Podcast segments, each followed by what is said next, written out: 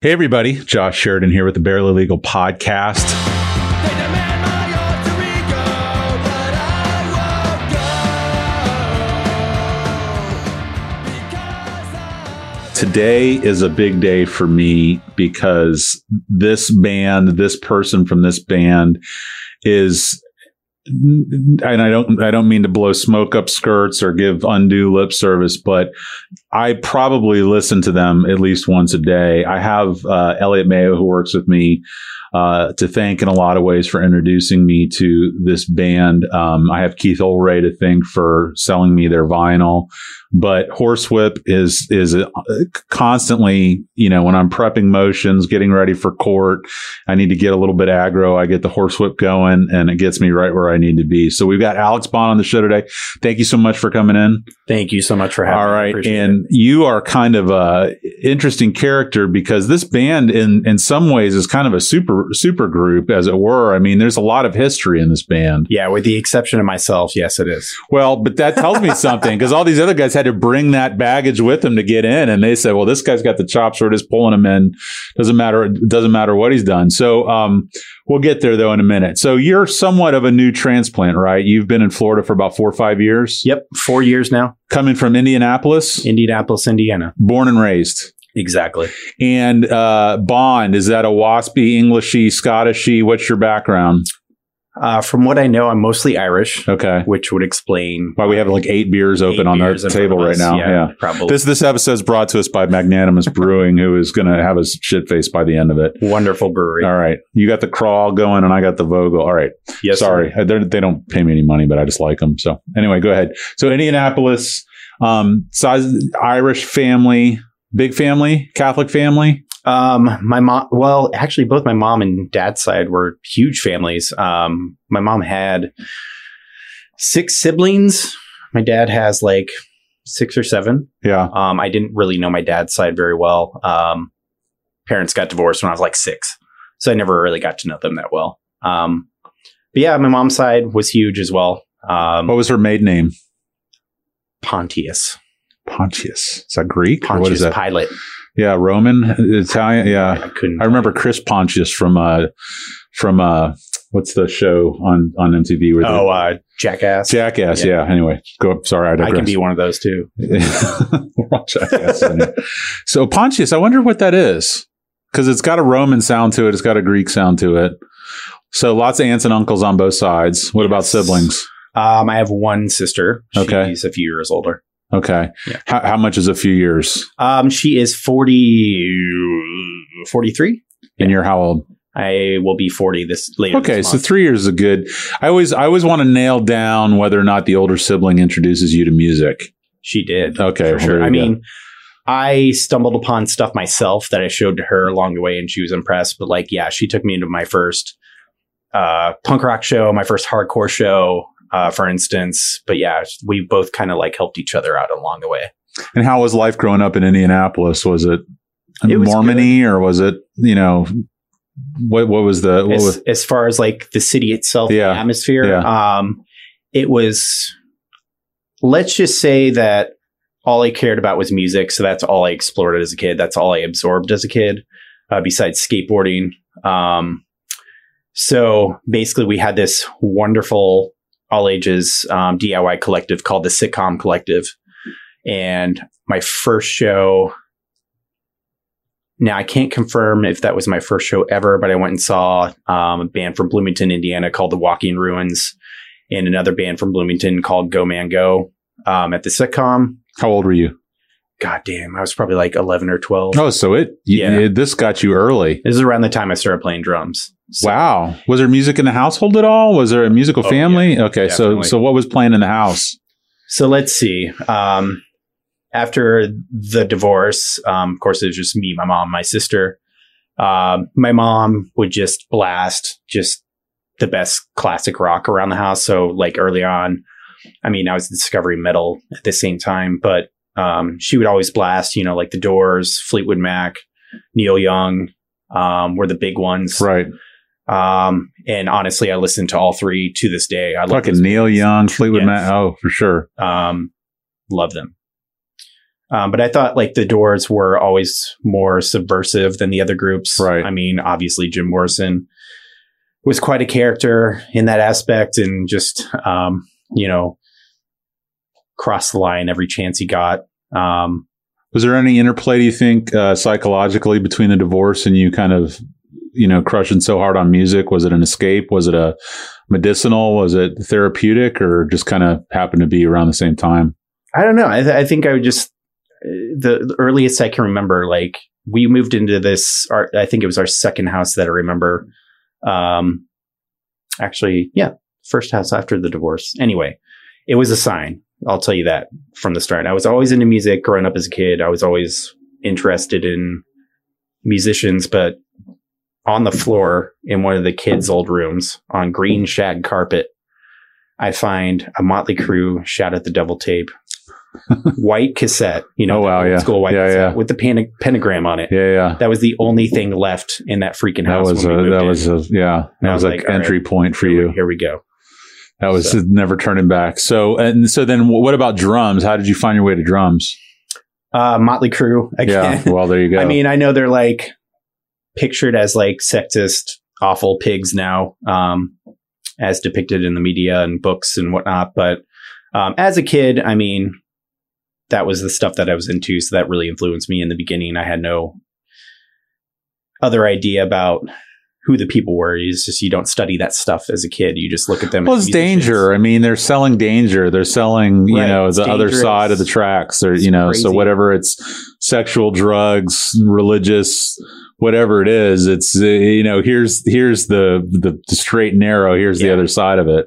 So I mean, like I would just set up. I was an MTV kid, Well, fucking yeah. and so I would just set Burn up twenty like- minutes from Headbangers Ball. Exactly. Yeah, I would set up cardboard boxes and like pots and pans and spoons and rulers and start shit busking in your living in room. front of the TV Yeah. and just wait for metal videos to come on or Headbangers Ball. And I just beat the shit out of my mom's pots and pans and she'd come in there, What are you doing? Put those back in the cupboard. And um, It's that's funny because most kids are drawn to the guitar, you know, but you're drawn to the drums. no, dude. Like Tommy Lee Yeah. got me into Who were some of your other drummers at that time?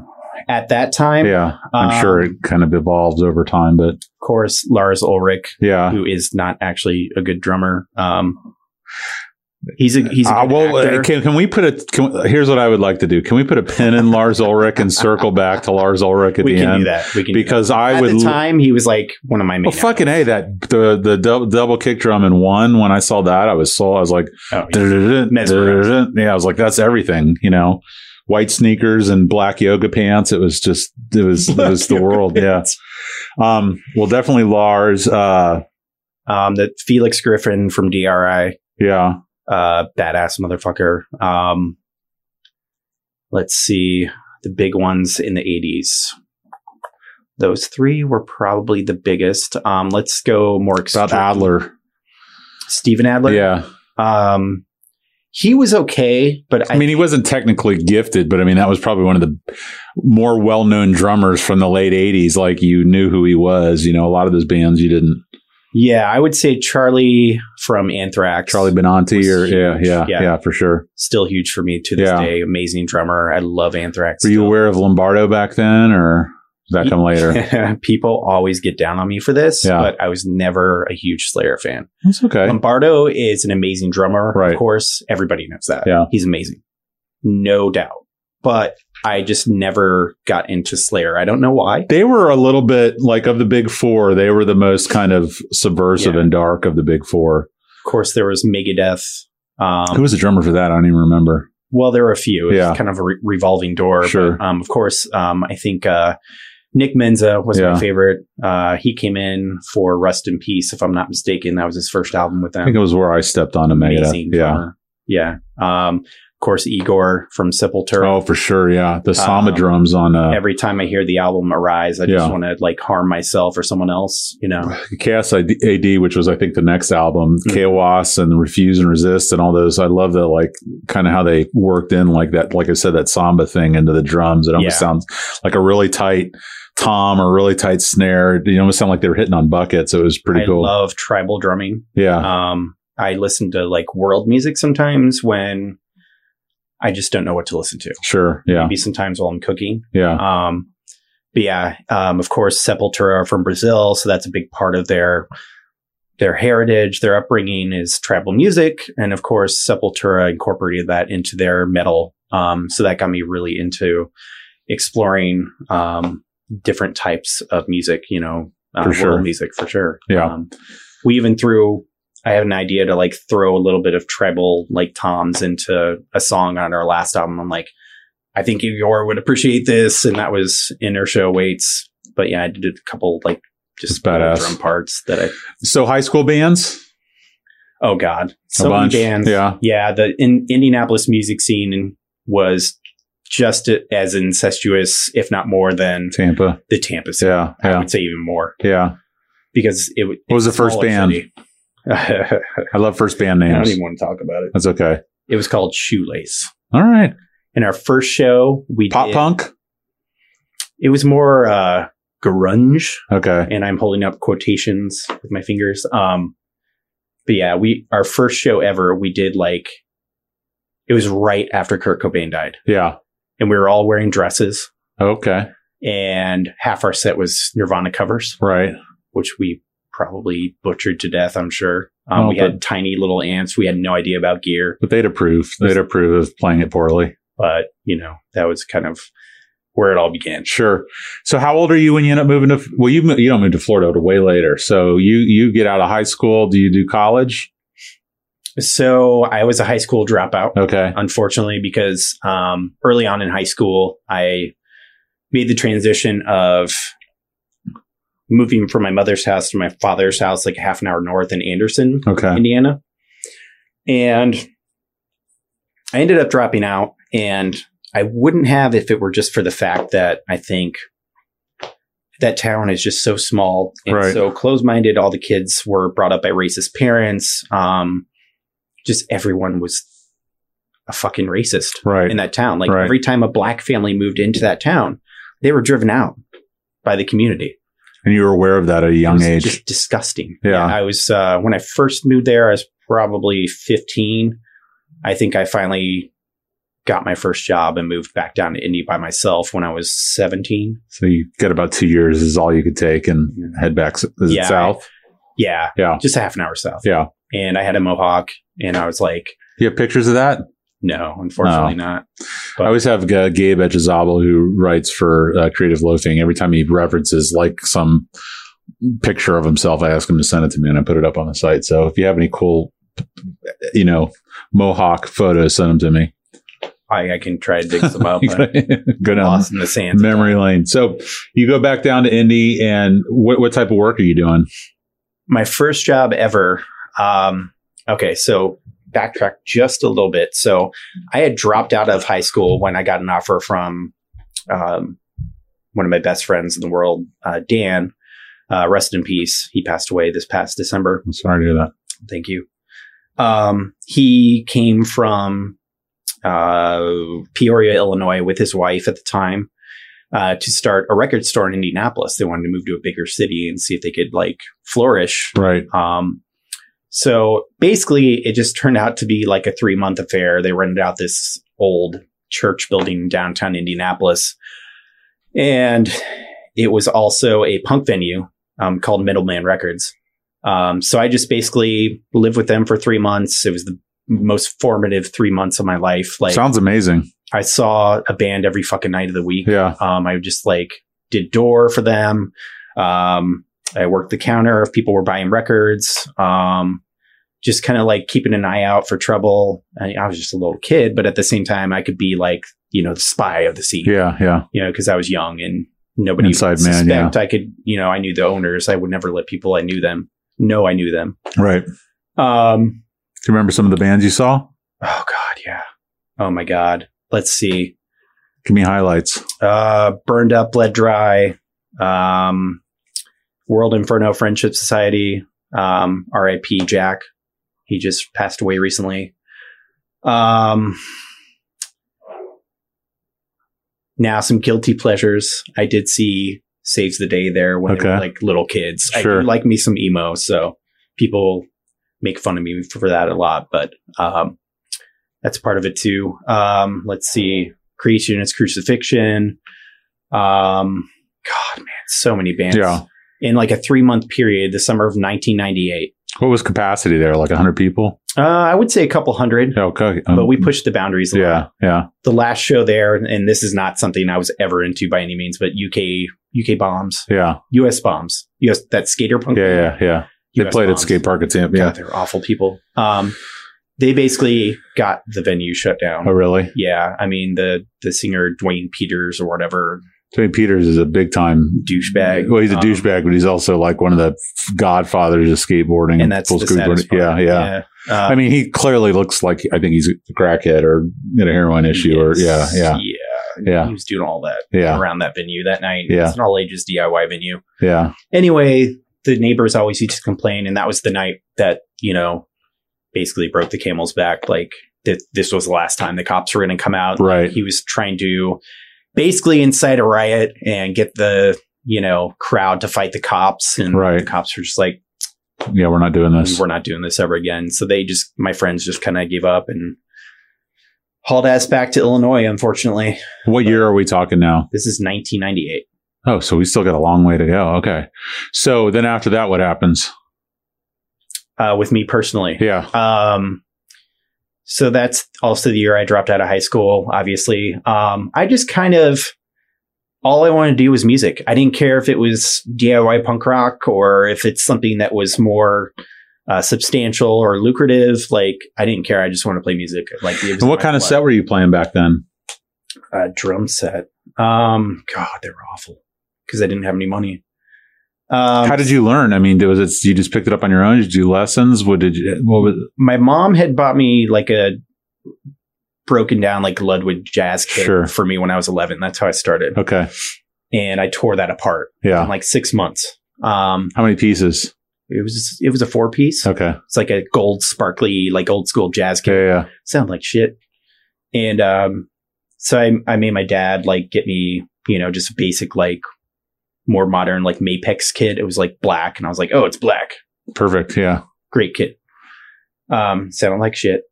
Um, not a great kit, but it got me through a few years to when I started working jobs on my own. I was able to buy like a more modern like Yamaha kit Right. that served me well for a long time. And then I worked my way up to Is the bevel edge the thing? Is that the? I was talking to Woody Bond, and he was saying that's that's where the, that's that's the sound is the bevel edge is the I was listening to that episode, Uh-huh. and honestly, I have no idea what he's talking about. okay. Where- Like, I am completely self-taught. I know nothing about. I googled it and looked it up, and Yeah. and so I I only knew after the fact, but Yeah. that, that was that was something that he thought was important.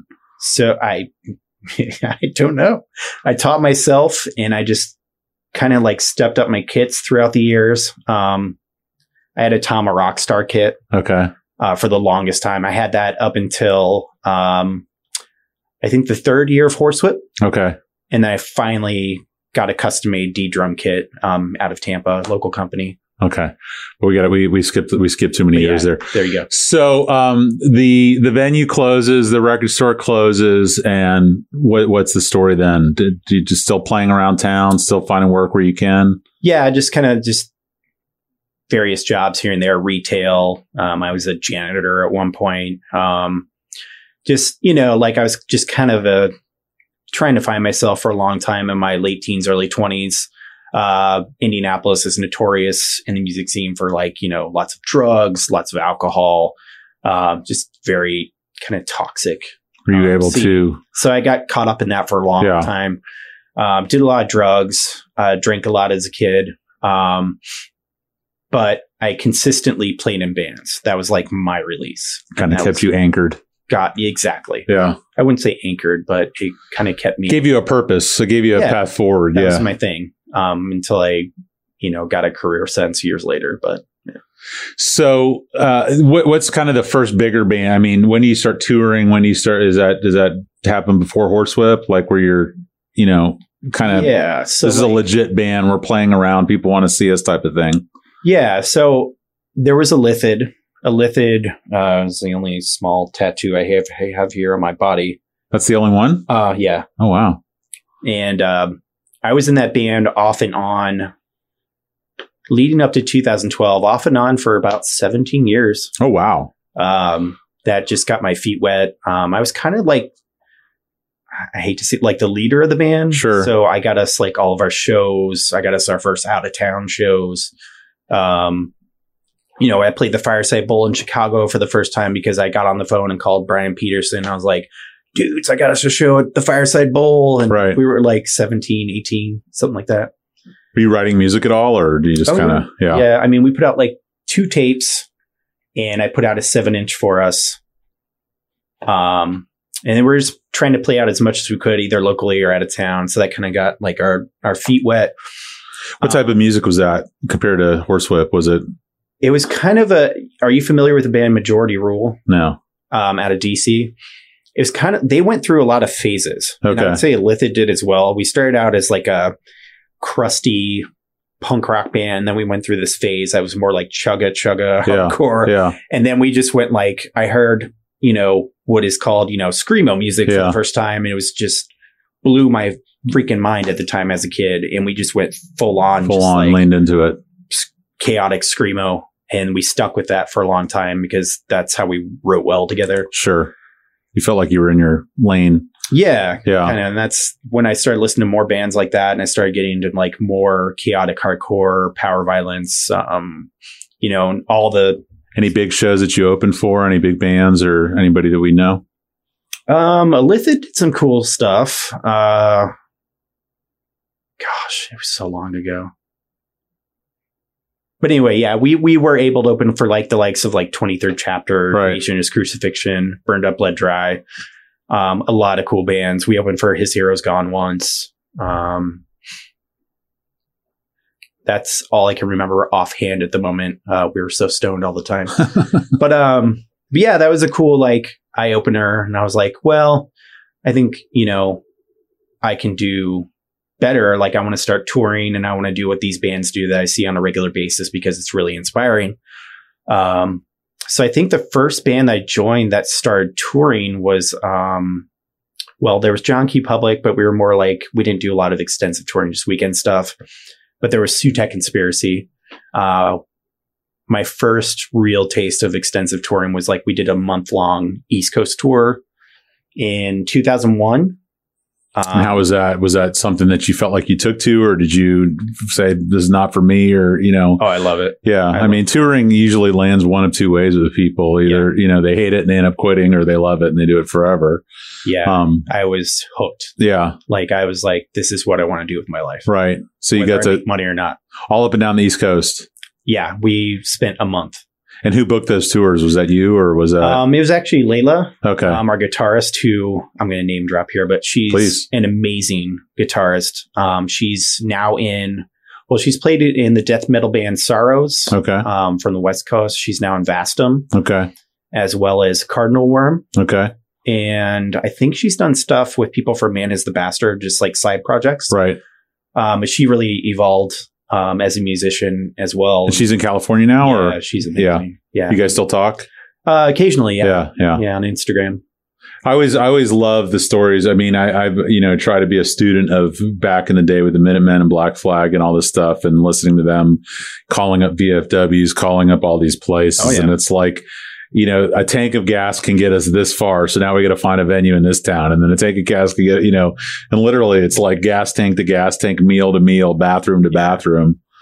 I mean, luckily at the time, by by then, by the time I was touring, um, we were still doing email, uh, still doing phone calls, but not as not as much. Um, of course, there was Book Your Own Fucking Life, which was um, created by Maximum Rock and Roll. Right. Big listing of you know tour spots, record stores, restaurants across the country that catered to punk rock bands Right. so we use that a lot. Um, we got really lucky. I think I think we only had like one or two drop shows the entire month. When do you meet Paul? Uh, Paul Williams, um, that guy, yeah. no, I'm just kidding. Um, no, Oh, I, I, I don't want to talk about that. it's a dark period of my life. no, I met that scoundrel. Uh, how- I want to say like 2002, 2003, when I was in a band called Eyes of Jade. Okay. He's an interesting character. I, I've only recently met him, and it's like I met him, and now all of a sudden I'm like co-promoting. it's like he's he's like a Very he's like the Borg. project-oriented. He's like the Borg. You Yeah. know, he touches you, and all of a sudden he's converted you over. Yeah. And you're work, working with him. It's like you're either with me or you're against me. exactly But, he's uh, that kind of guy. Yeah, no, I, I dig him. Um, so tell me about moving to Florida. Like, like how does that seed get planted? So I met my partner um, in spring of 2015. Okay, Um, we got engaged in late 2016, okay, and we were just unhappy in Indianapolis. Like his original plan was to sell his house, buy an RV, and travel around the country. right. And I was like, well, Is he in the scene too? Does he like this music or no? he listens to pop country, Okay. modern pop Ah, country, okay. but he tolerates my bullshit. So Well, my wife's the same way. Yeah. Yeah. Um, so we sell his house. We moved down here to St. Pete. We got a really good deal on the house here, and um, yeah, we just wanted sunshine. We wanted more consistent weather patterns. Um, a lot of negative stuff had like just happened to us in Sure. Indianapolis, and we were just like, you know, let's just go ahead and escape. And Were you in the middle of a band at that point, or did, how did that work? um, no, I think by then all of my bands had. I was not in a solid band. No. Sure. So you came here just, you know, with the plan you'll find something. Oh yeah, I mean, Yeah. if I want something, pretty much I'll work as hard as I can to get it. I mean, that's kind of my personality. Right. Um, So literally, did you just like pick a place on the map, or was there anything specific that brought you here? Or? I'd been here before okay, uh, with a former person. I don't even want to talk ever about. think about G- again. gotcha. Anyway, so I just loved St. Pete, Right. and I was like, well, what about St. Pete? Do you want to go down there and just visit, Check and it out, yeah. explore? And um, he ended up falling in love with it as well. And we It's got something for everyone. I mean, it's you know, there's definitely at that time you had the foo bar and all the you know the band you know Yeah. the venues that play that type of music. But if you're a country boy or whatever, a fisherman or whatever, I mean, there, there's that too. You can kind of serves everybody's you know thing, whatever For it may sure. be. So, uh, how long before you're in a in a band down here? All right. So the story was I was, you know, determined to, you know, because we had a little bit of wiggle room from the sale of the house. We're Yeah, like- yeah, a little bit of he had a lead on a job already. So, you know, I had a little bit of time to like set up my musical endeavors first Sure. before I, you know, found work because I could, unfortunately, couldn't transfer with the company I was with, even though they're down here right. uh, because of state licensure laws within the medical industry. Uh, it's very complicated um, and annoying. But anyway, so the first thing, you know, I was at the gym every day. I signed up for the gym first thing because cardio every day is something that's just part of my routine. Because of drumming or just for mental health? Drumming, Yeah. mental health, Yeah. all that. Yeah, Yeah. It's part, it's just a package deal for Yeah. me. I, I can't go without. So I'm on the treadmill one day at the gym and, um, you know, I'm on this, I'm part of this 90s hardcore uh, page on Facebook, um, which is this, it's more nostalgia than anything. Um, Yeah. People just list old records that they were into back in the day or old show flyers, stuff like that. And I noticed um, our bassist, Jeff, Jeff Howe, uh, from Reversal of Man and Combat Wounded Veteran back in the day. Um, You were aware of them at this time. Oh, of course. Yeah. Like I knew I was a fan of Reversal fan, Man yeah, and yeah. Combat from Yeah. like even the nineties. They Sure. came and played in indie um, periodically. So I'd seen them play before. Right. Um, I was already a fan. So I, I saw that he was on this page. I'm like, oh, here we go. I'm just Yeah. gonna be so no uh, so no nosy about this. Yeah. Sorry, I can't talk. Um, I was like, I'm just gonna be really nosy. I'll just go ahead and message him directly. I was like, because he was part of these bands that I really loved. And I message him and I'm just like flat out just like Geeking out. shameless about Yeah. it. I'm just like, I didn't say anything about like his bands. I didn't want to Sure. go there, but I was just like, hey, I noticed you were in these bands back in the day that I still listen to.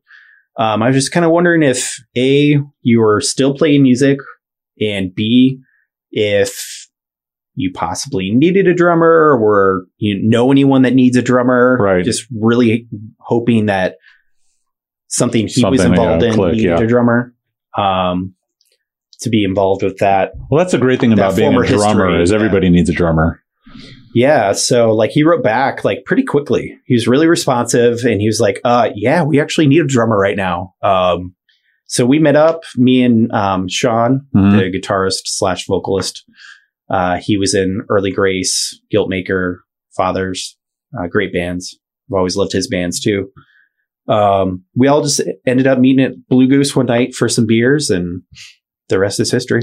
Did they have the name? Did they have the concept? Did they have? I mean, was there? Do you discuss sound? Do you s- discuss styles? Do you discuss any of that stuff? Kinda. Um, they didn't really have a name or anything yet. They were playing with like two other guys that were just not Working out. um, as good of musicians as Yeah. they were at the time, and they Yeah. weren't really progressing. So that's why they were getting bummed out and looking elsewhere. Right. They just knew, I think, that they wanted to be in a heavy band once again. Sure. Um, so they were just exploring that again. So Are you the youngest guy in the band? no, not not right now. Okay. But after Dave came into the picture, we had a lineup change Okay. last year. Okay. Uh, but after Dave came in the picture, he's like just merely months Yeah. younger than I am. Yeah. He was in Guiltmaker with Sean as well. So, I mean, it, I would have to, I, you know, trying to put myself in that position coming into this band with people who are your heroes and people that you had listened to. I mean, w- what better welcoming committee could you have to Florida and just kind of you made the right decision in your move and all these types of oh, things? for sure. Um, so that first, now I, I know there's the two LPs. Were there any EPs before that first one? So you guys No. went right into those two. Yeah, it was crazy because um, we had recorded, we had only played a few shows, maybe two or three shows at best before we recorded that first EP uh, with the bird skull on it. Yeah. And that was our demo. Wow. That was our demo. I mean, you And guys our came, friend came Dan- ready made just out of Yeah. water. Yeah. And Dan was just like, I'm going to press this on vinyl. That's badass. I'm like, great. So Yeah. we don't even have to like bother with a demo. We'll just go ahead and do this thing. What year is this about? Uh, this was s- September 2018. Okay. Yeah. And then, so did you guys tour a lot on that album? Did- I mean, did you get a lot? No. No, I mean, we honestly can't tour that extensively as a band. Um, you know, our members have careers and some have kids and Is there some, is there, is there some crossover with Reversal and Man and Meat Wound? Is there some line there? um no, not musically, but Dan, the singer of Meat Wound, he was the one that um put out our first record. Okay. Okay. and Oh, 'Cause- then he helped um do a and does he live split somewhere label else, like in the release. Midwest or something? Yeah, he lives. Well, he lives in Richmond, Virginia. now. Okay. He just Okay. moved up there. Okay. last year. I guess. Maybe that's what I'm thinking about. So just because of w- the schedules and all that other stuff, there wasn't a lot of touring. Yeah, and I mean, when Mike, our um, former vocalist, was in the band, uh, we did a week uh, up in the Midwest and partial East Coast, and it was a great experience. We had a lot of fun and did really well somehow. But uh, yeah, so we've done a week of touring. Um, we've done tons of weekends out. Like Yeah. we'll do weekends forever Sure. like long weekends are fine um but now like mike couldn't do as much as we could like we were pushing for like two weeks for that tour right. Uh, he could only do one He's Right. like i can do one week a year Uh, that's what i can promise you and we're like oh man just a little bit longer yeah. um no fault of his own he's basically got his own business pretty much and a wife and kid you know kids at home um So tease it would leave you wanting more and a little bit of a, yeah. exactly Yeah. because Yeah. that week was so great we were Yeah. just like we could have done one more week Sure. Yeah. So tell me about writing the new album and I mean, call it new. It's been, has it been out a year yet? Or, I mean, it was, it was it, it- it's Summer of last September. year? September it'll Okay. be a year. Yeah. Okay. Because I just remember this kind of, you know, you guys, Yashira, there's a couple other albums that all just kind of came out in succession. And I was just like, holy shit, man, these are just all bangers. And people like It's crazy. really have got this uh, intense. I mean, Florida's got such a, such a strong, deep roster of really just awesome bands that are I putting out agree. amazing albums. Um, so that album, what was the process like writing that? I mean, did you guys, We just a- actually we started writing the songs um, in 2019, and we just kept going from there. We're, we kind of have like a slower process just because we we practice once a week yeah, for the most part for you know three hours, four hours if we can. And so the writing process, we just want to make sure like we like the songs before we decide that they're complete. Right. Um, so that takes a little bit of time.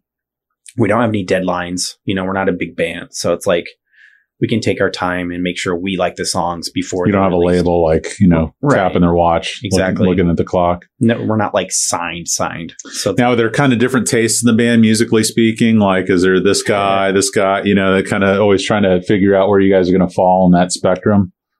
I mean, we all agree what we're doing is what we want to be doing musically.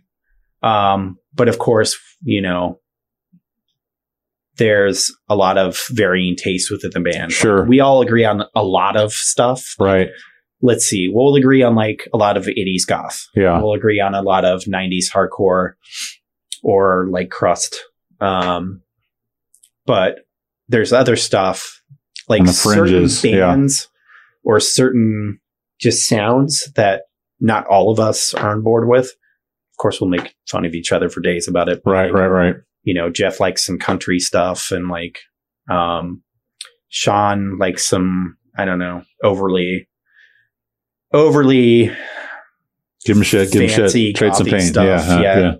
that you know I'll make fun of, but I've, he's really hooked me onto a lot of this stuff, so I appreciate that because I need some mellow music every now and then. How's your drumming evolved? I mean, eh, do you do you feel that you're always kind of sharpening your sword, or do you have you just developed a style that you're kind of comfortable with, or It's yeah, I mean I never took any lessons or you know never I was never like taught by anyone how to do what I do. I just kind of evolved over time and you know I'd like to think I'm sufficient at what I do now, right? but like yeah that's definitely challenging um sean's an amazing guitar player and so is dave we have dave in the band now um he was just kind of going around with us to our shows and selling our merch he was a friend of ours Right. and when mike left the band um he just came in as a second guitar player and contributed to um backup vocals as well and like we're just tighter than ever so like that makes me need to step my game up because they're just so amazing as musicians. right. So that makes me want to be even better every day now. So like that's great motivation and, and I'm just I so glad that like I'm in a band with them because they're just Sean and Dave for instance like amazing guitar players and they complement each other so well and we're just ready to like unleash that now because it's a, it's a different chapter, you know. But you didn't really get to play this album. Have you played this live? I mean, you, you mi- might have had two shows since things have started kind of reopen, ha- haven't you? There were I know you got one coming up like in a week or two, right? our shows. Yeah. Oh, we have one in August. Okay. Because I, I I know I've seen one advertised a lot lately. Yeah, we've got one coming up in August. Okay. That's more or less our album release. I sure. guess Yeah. we haven't announced it that way, but Right. that's the first time the record's going to be like in physical form at a show. Right.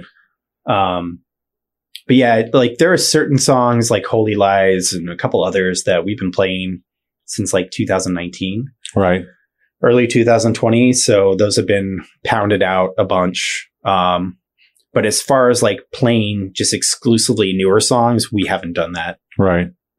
And what's your process like? Are you always playing rudiments? Are you stretching a lot? Are you like doing stuff to kind of improve yourself when you're not in practice? Or is it kind of you pour it all into when the four of you are together?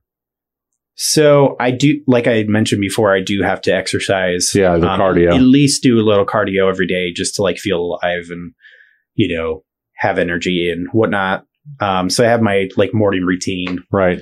um, which helps a lot. And then if we're prac, if I practice my drums, I, I try to practice by myself. Sure. It's just not as fun Yeah, it's and hard. it's not as fulfilling Right. emotionally and mentally. Um, but when I do practice by myself, um, I'll just practice some like old hardcore songs that I really like that just pop into my brain, and I'll just like play those for fun.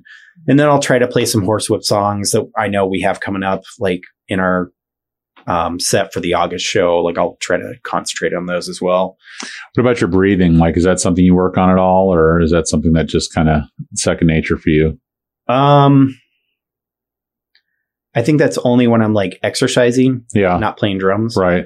when I'm playing drums, it's just complete chaos. Just and I- aggro, I, just don't even think about Leaning, it. leaning right into Because it. half the time I'm screaming or spitting or And as far as I, you know, I had Dmitri Stoyanovich in here, and he's a drummer now for Meat Wound, and he's played for a bunch of other stuff. But I was I always like asking drummers how they write music for songs, and you know, they each have their own process. But it was funny. He's like, well, I name this part this, and I say that times three, and I do name this part that, that times two, and you just kind of come up with names for it. And Yeah, we've got whiteboards in the practice room right now. That, It's like- uh, we practice it's in my like house. football routes. So it's like guitar speak, guitarist speak versus drummer speak, Right. completely different. Different. Yeah.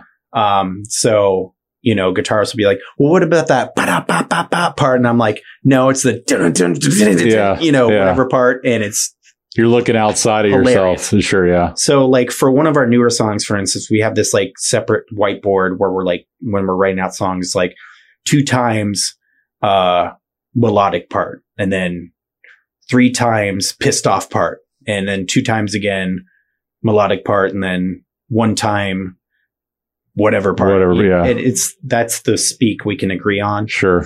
and we just write it, and we're like so we can remember the pattern. Right. It's ridiculously funny.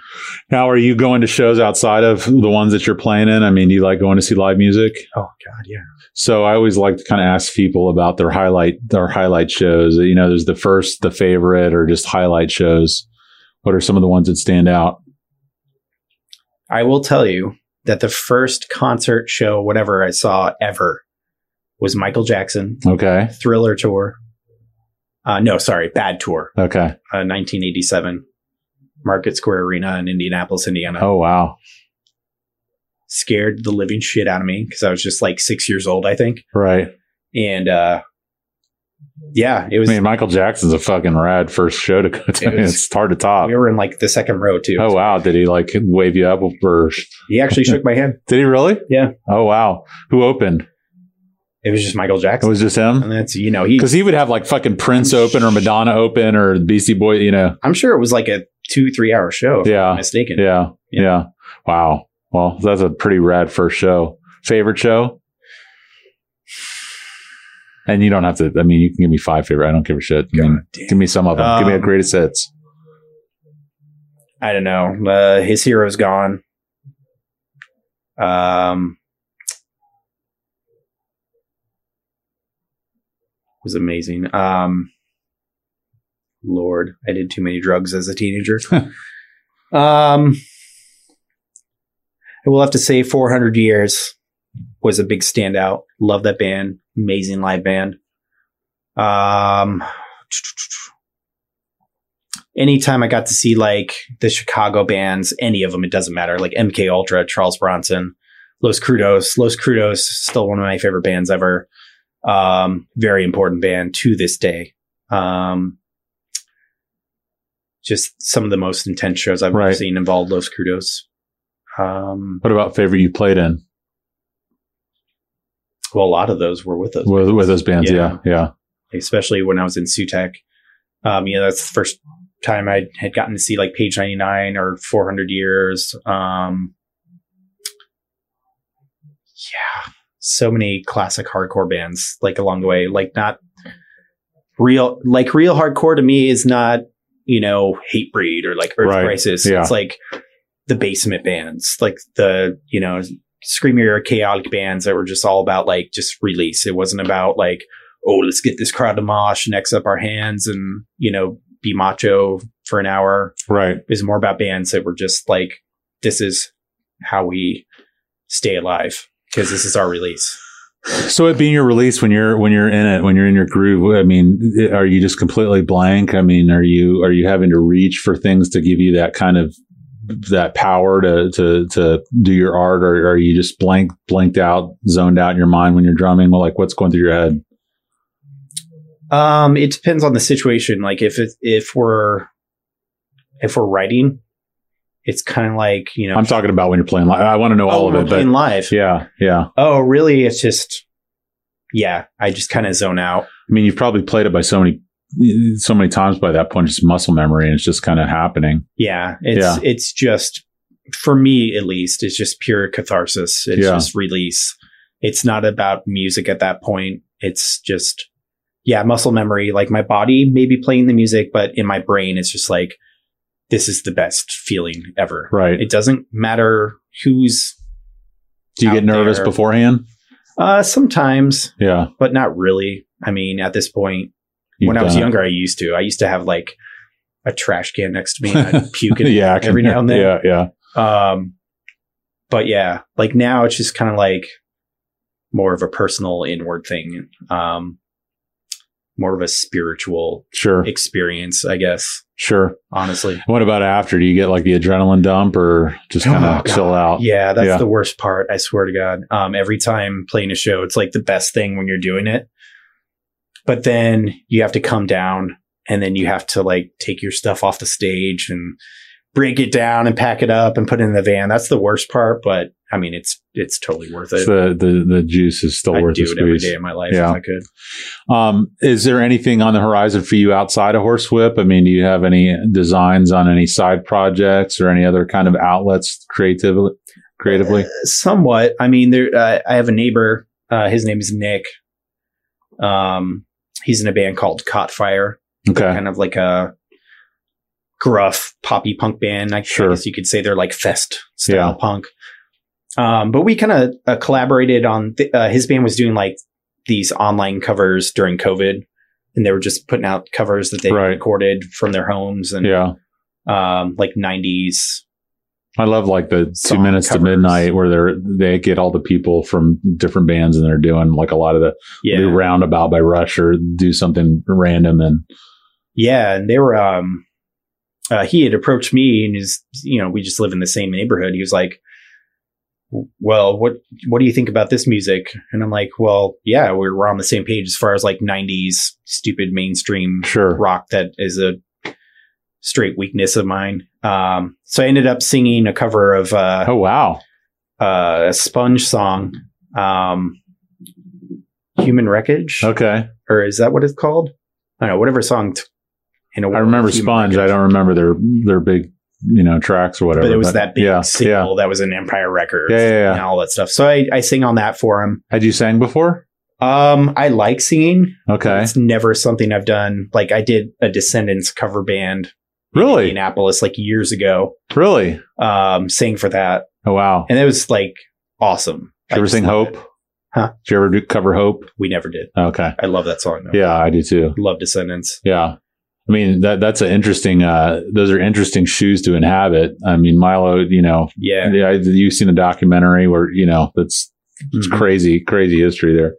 Um, how do you find as a gay man in the hardcore scene? Like, uh, do you find it to be accepting to you? Have you ever run into any kind of, you know, the, the meathead type of contingent of the hardcore scene that give you any guff or just been no issues? you know it's so weird you know and i in all my years i think i think what the thing is where i've never had as much trouble as others is because i think people see me as more of like just another guy Yeah. or like kind of just you know i wouldn't say butch but like i'd say you know the the term would be straight acting Right. um which it's it's not an act i'm just Yeah. Who Um, you are. Yeah. but you know, I think that's been my saving grace for so long um, from being the receiving end of a lot of hatred Right. um, as far as being gay for so long, um, just because I probably just you know blend in with everyone else ultimately.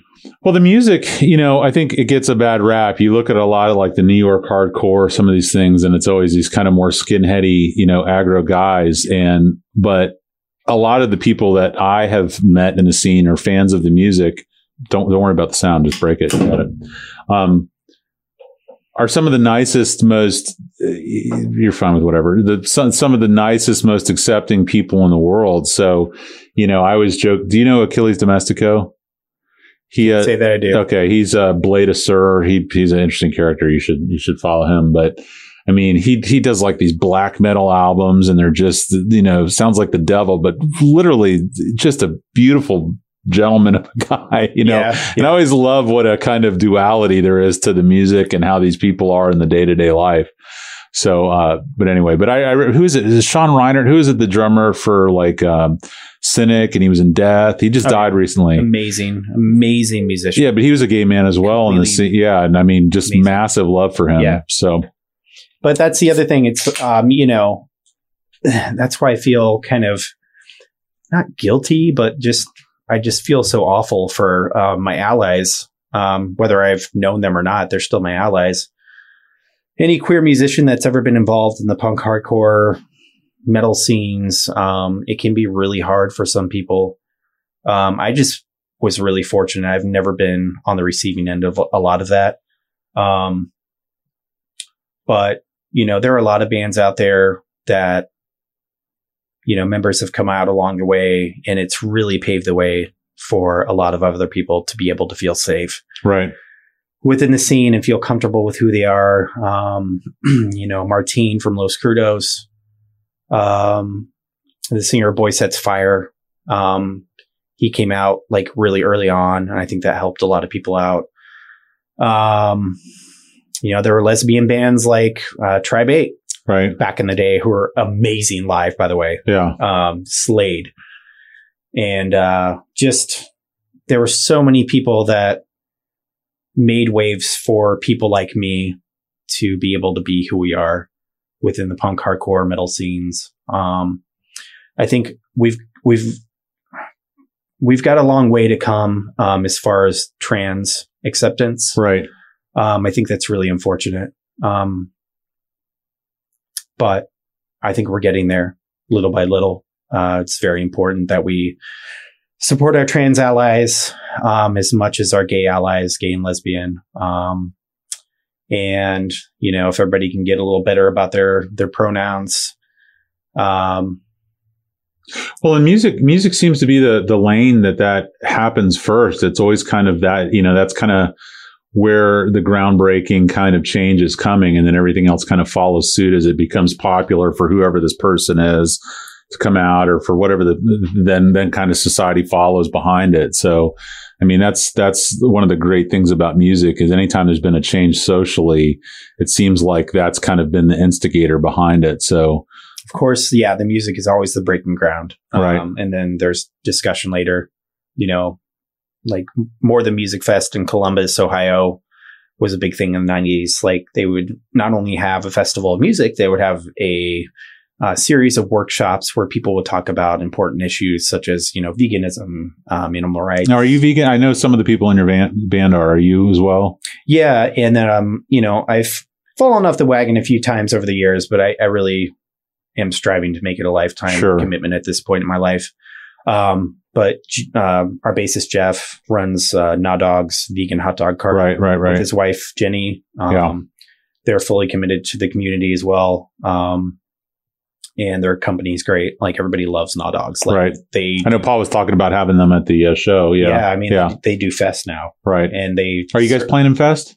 this year? Yeah, yeah, Yeah. Have you played before? we did 2018. Okay. Mhm. And so, what else do you have coming up on the on the? You've got Fest. You've got the other show that we were just talking about. Yeah, so August 28th, we're playing at Wild Roots in their back lot Okay. outside. Um, Colonial Wound, uh, good friends of ours. We did like a small weekend tour with them Okay. back in 2019. Um, great band, amazing musicians and people. Um, they're coming from Jacksonville to play the show with us, and Okay. then Elliot's band Wreath is opening, as well as Ricky from um, Reality Asylum's new project Ephemera Black. Okay. Uh, they're playing as well. Uh, we're doing that uh, Saturday, August 28th at Wild Roots. Okay. Fest. Um, I can't talk about like one of the things that's coming up because it's kind of a special project. Tell and me it's off not air. completely official yet. um, but we are. I think I can say this part. If I hope my bandmates don't get mad at me, but uh, we are recording a few songs, few new songs in July Oh wow. um, at Warhouse. Okay. Warhouse Recordings. Okay. Warhouse. I always get the name wrong. Yeah. It's a very small studio.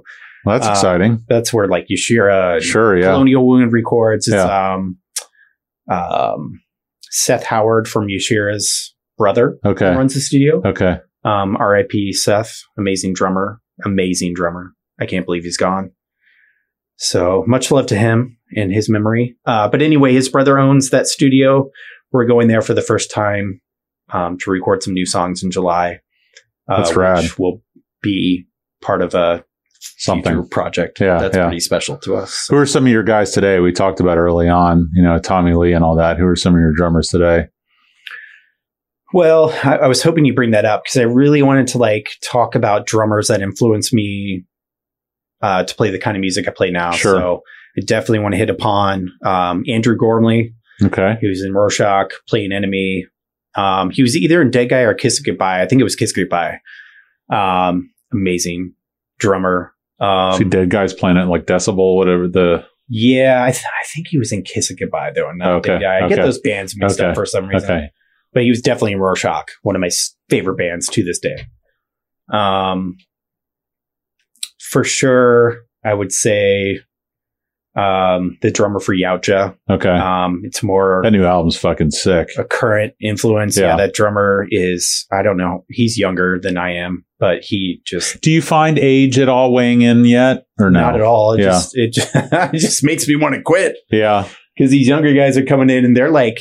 I don't know. They have like jazz influences and they have all these other outside influences that maybe I don't. And I'm more like of a primitive. Are there frontiers in, in drumming that haven't been, you know, inspected yet? I mean, is there, you know, I, I, I know, I guess intuitively I know that there is, but I'm just like, what's kind of the thing now? Like, is there, you know, in, in this type of music, is it more of a jazz thing? I mean, that's not even that new because, you know, you look at like Dillinger Escape Plan and Botch and all these other bands that kind of started the mathcore thing, which kind of put the, the jazzy drums into Oh, of course. heavy music, but Yeah. like where do you see the kind of periphery, the kind of new frontiers in drumming and, and, and heavy music? Um, it's really all about and see that's that's where this practice thing comes in. Like, yeah. You have to I mean, and honestly, music has never been about musicianship to me. I mean, I appreciate really good musicians, Right. but I've never been like one of those disciplined practicers Oh, that I- I don't practice by myself a lot. I try to, but I do appreciate great drummers and they have influenced me along the way. Um, but those are the kind of drummers, if they're going to like make some noise about themselves in the digital age, Yeah. I mean, that's obviously where that's going. These are musicians that they will sit down and they, you know, they make their videos on I- IG and YouTube and I'm beating you, by the way. I'm on number three. All right. Go ahead. But yeah, these drummers that are coming out these days are just amazing. And I feel like I can't keep up. Like I'm an old man now. So, like, Have you seen the uh, Slave to the Grind documentary, the Grindcore documentary? yes, unfortunately, Uh, unfortunately, didn't like it or unfortunately. it was awful. Oh, I really? mean, they hit upon some really important bands and some really important people. Um, at the same time, they focused way too much on the trash that is anal cunt. yeah. and their racist Nazi homophobic singer. Um, I just like the part with Pedro Sandoval on like where the guy in PLF was showing all the different blast beats. he's on- a wonderful influence Yeah. on me. Yeah. I, I love old school Morbid Angel. Yeah. Um, I think they're a perfect representation of old school death metal. Right. Um, yeah, and they, you know, Terrorizer was obviously an amazing band. Still Right. is. I'm not sure if they're technically still a band. They put out an album not too long ago. yeah. I don't know. You know But- better than I would. Fosk Elliott. And we'll bring in, we'll phone a friend next door. He, he would know. Yeah, but I'll, I'll tell you what. Like, I love some grind. I love you know Napalm Death, Insect Warfare, Discordance Axis. Yeah. Those are the big ones. But I like a lot of like more obscure grind bands too. I'm pretty picky about grind, but I cannot blast worth a shit. I'll tell you that right yeah, now. yeah, yeah, I can't do that shit. yeah. Um, I'm more of a, like a D beat driven kind Sure. of like screamo, chaotic kind of style. But I do respect drummers that can definitely do that because I cannot, and I don't play double bass. I don't know how to. Never taught myself How many piece set do you play now? five, Okay. so I still have two rock toms, which Yeah. I get made fun of for, Oh yeah. uh, especially by Rob Sexton Oh really? of Slap of Reality. Sure. He's like, take off that rack tom. And I'm like, it's not the 80s. And I'm like, look, this is how I played ever since I started when I was 11. Right. This Right. is what I do. Rob's everybody's conscious. He's just the little devil over your shoulder whispering in your ear about. Eh. Yeah. It's heartless, whatever. no, I, I, I, I, I somehow I've developed this like uh, tradition of bashing Rob, but because he won't come on the show, I've I've pretty much worked my way through slap of reality. I've got a couple more I got to have on, but Like I- for for someone to be more cynical and jaded than myself, I Yeah. mean, he takes the cake for sure. but he's turned it into So I an gotta art give him form. some shit. Have you seen him lately? I have not. He's a wisp of a man. He's just He's a like little thin A little. twig. He's like a boy band. He looks like uh, Justin Timberlake or We need something. to come up with a new nickname for that guy, Yeah, Twiggy or something. yeah. Um, well, thank you so much for coming on the show. I appreciate you making the trek over the bridge. I hopefully the beer was, you know, at least covered some of the gas money. Uh, I'm no stoked. problem. I'm. Uh, you introduced me to probably my new favorite brewery. That's awesome. Magnanimous Brewing. Yeah, you got to meet Mike. And I, I'm trying to get them to do a signature can for the uh, Teenage Bottle Rocket show because he's a big Teenage Bottle Rocket fan and they're Oh, nice. doing that show at the spot. So uh, finding you guys on social media live, Horsewhip, there's an IG page, there's a Facebook page. What's the website? Is it? It's Bandcamp, but it's Horsewhip FL Okay. horsewhipflorida.com. And there's some new project in the works that we can't talk about. Yeah, there's a new release that we're planning on. It's been in the works for um, since before COVID. Just an idea with some friends. Um, that'll see the light of day when it does. Yeah. Probably sometime next year. Like um, like I said, we're recording some new songs in July and have that one show and fest coming up and that's about it for the foreseeable future. Um, I'm so other than that, stoked. I can't really re- reveal anything else. Yeah, everybody's secret. Like every everybody comes in here and they've got all these little hush hush things that I, you know, I'm bursting at the seams to be able to talk about. But I, I'm I'm so stoked that live music is back. Uh, I mean, obviously we're kind of easing our way into it, but like Elliot's playing on Friday night. Um, you know, there's a bunch of shows coming up, and uh, I can't wait to see you guys. I, I there's you know. I, now something I can't talk about, but I know that there's shows that Elliot's wanting to plan and all these other things. Yeah. Uh, before we close shop, you want to say anything to anybody? Shout out to anybody, to the Hubster or anybody at all? Um, not that I can think of. No. Like I just want to say that I'm just so glad that everything's starting to like life is coming back. Right. Everybody that I know is starting to get stoked on life again.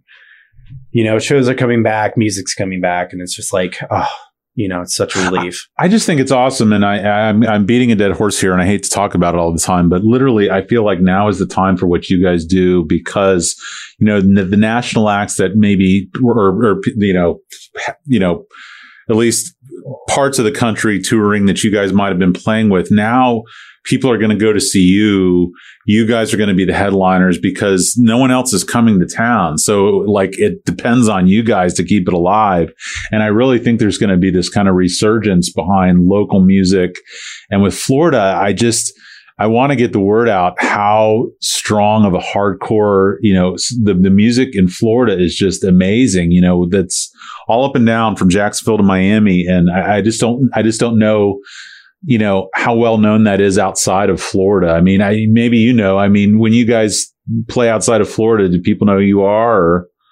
Or, Um I I think they did on Yeah. that that one tour that we Sure. did in 2019 Yeah. just because a lot of the people knew of well, mainly Jeff's former right, right, bands. right, right. Um, maybe Early Grace. Early Grace is very obscure but well known. Um, which another band I love a lot from the '90s. Um, but yeah, I, I think that was a lot of it, like name dropping. Right. Um, un- you know, that was unfortunately one of the things that helped us out a lot. Um, but it helped and it served its purpose, and I don't think we have to do that anymore. Um, No, you guys for sure have your own identity now. I mean, but a lot of the people that were booking shows for us and doing stuff for us, they were like old friends of any of the band members. Right. They were like, yes, you have a new project. We'll help you out. So that, that, I mean, we owe it all to like old friends right. for, you know, just giving us any sort of recognition that we receive right now, like being such a small band. So I just think between uh, an emphasis on local music and then you guys finally getting to be able to play that album live is just such a huge thing. I mean, it, it was one of my favorite albums of last year. And, you know, Oh, the thank you. fact that it came out, you know, so many great albums came out either right at the beginning or during that. And it's like, well, what do we do with this? You know? it was a tough call. Like, yeah. um, between us and our friends that were trying to put out records at the same time. Um, it was a scheduling thing. It's like, okay, so some of them were had their albums recorded and they were like, well, should we Shelf it for two years. shelve or, it yeah. f- until we know what's going on, Right. until things are safe? And then a lot of us were just like, fuck it. Yeah. Like we could, we have to get this out there. Yeah. Like we're burning and itching for And the reception was like pretty resoundingly amazing, right? I mean, for us. yeah, for that new album. Um, y- I mean, for being like a tiny band, yeah. like, I mean, we really couldn't have asked for more. I mean, You say tiny band though, but I, I mean, I feel like in the context of Florida, like you guys are top tier. I mean, you guys are like right there at the top. I mean, you and Yashira, uh, you know, so much of what I know about is filtered through Elliot. So what he tells me about, but I mean, those are two of the albums from Florida bands that just, you know, we talked about all last year. well, Yoshira, I mean, they're god tier. but he well but but we talk about you guys in that in that same sentence so i mean i I- i just think well, I appreciate that. yeah But yeah, I mean, it was just leading up to it. We had recorded the album in December of 2019, and then we're like, what do we do now? right get ants in your pants you got to put it out and let the people Yeah. hear it And so we just put it together and like the guy who put it out, which is that was another like bucket list thing for me Sure. right there. Like I'm a huge Asuk fan. I'm wearing their shirt right now, by the way. Um, but Paul, um, I'm not sure where he came along in the lineup. I think he was the original singer or maybe the second singer before Steve Heritage did guitar and vocals. I don't know. But he was on Anti Capital. He was on, um, I think he was on the Blind Spot EP, if I'm not mistaken. Sometimes him and Steve Heritage sound alike. Whatever. Anyway, the he was 40s on are, Anti-Capital. 40s are a motherfucker man your brain just right. But starts- that's all that yeah. matters. He was on Anti Capital, Yeah. one of the first like grind albums that really blew my mind, aside, aside from some Napalm Death stuff right um, he was the one that put out our record, our last record, um, on Roman numeral. He's got a Right. small label, and he really did put some PR into it, and um, you know, he did a great job with coordinating everything. And like for someone from ASUC to release a record by one of my bands, I mean, I was just like total geek fanboy about it. But that's awesome yeah, that was really cool too. And um, I think for a band that doesn't tour a lot and that cannot tour a lot, I think we could have gotten as much out of it as we possibly could right right then. sure But now that we're starting to play shows again, we can actually sell physical copies live. right Um, so that's a relief because Right. we have boxes right in my closet um, ready to go. So who who are some of your favorites that you're listening to who's on heavy rotation for you right now um, as far as current bands, Yeah. well it can be old bands that you're just listening to a lot i mean fleetwood mac and fucking it's it's a mix. yeah Yeah, it's a total mix. do you ever go outside of the band driven type of music i mean la gets into hip-hop pretty you know heavily if yeah, if we're talking about like stuff that you wouldn't think that I would listen to, I'm a huge Jose Gonzalez fan. okay Uh, he's got a new album coming out, which I'm really excited about.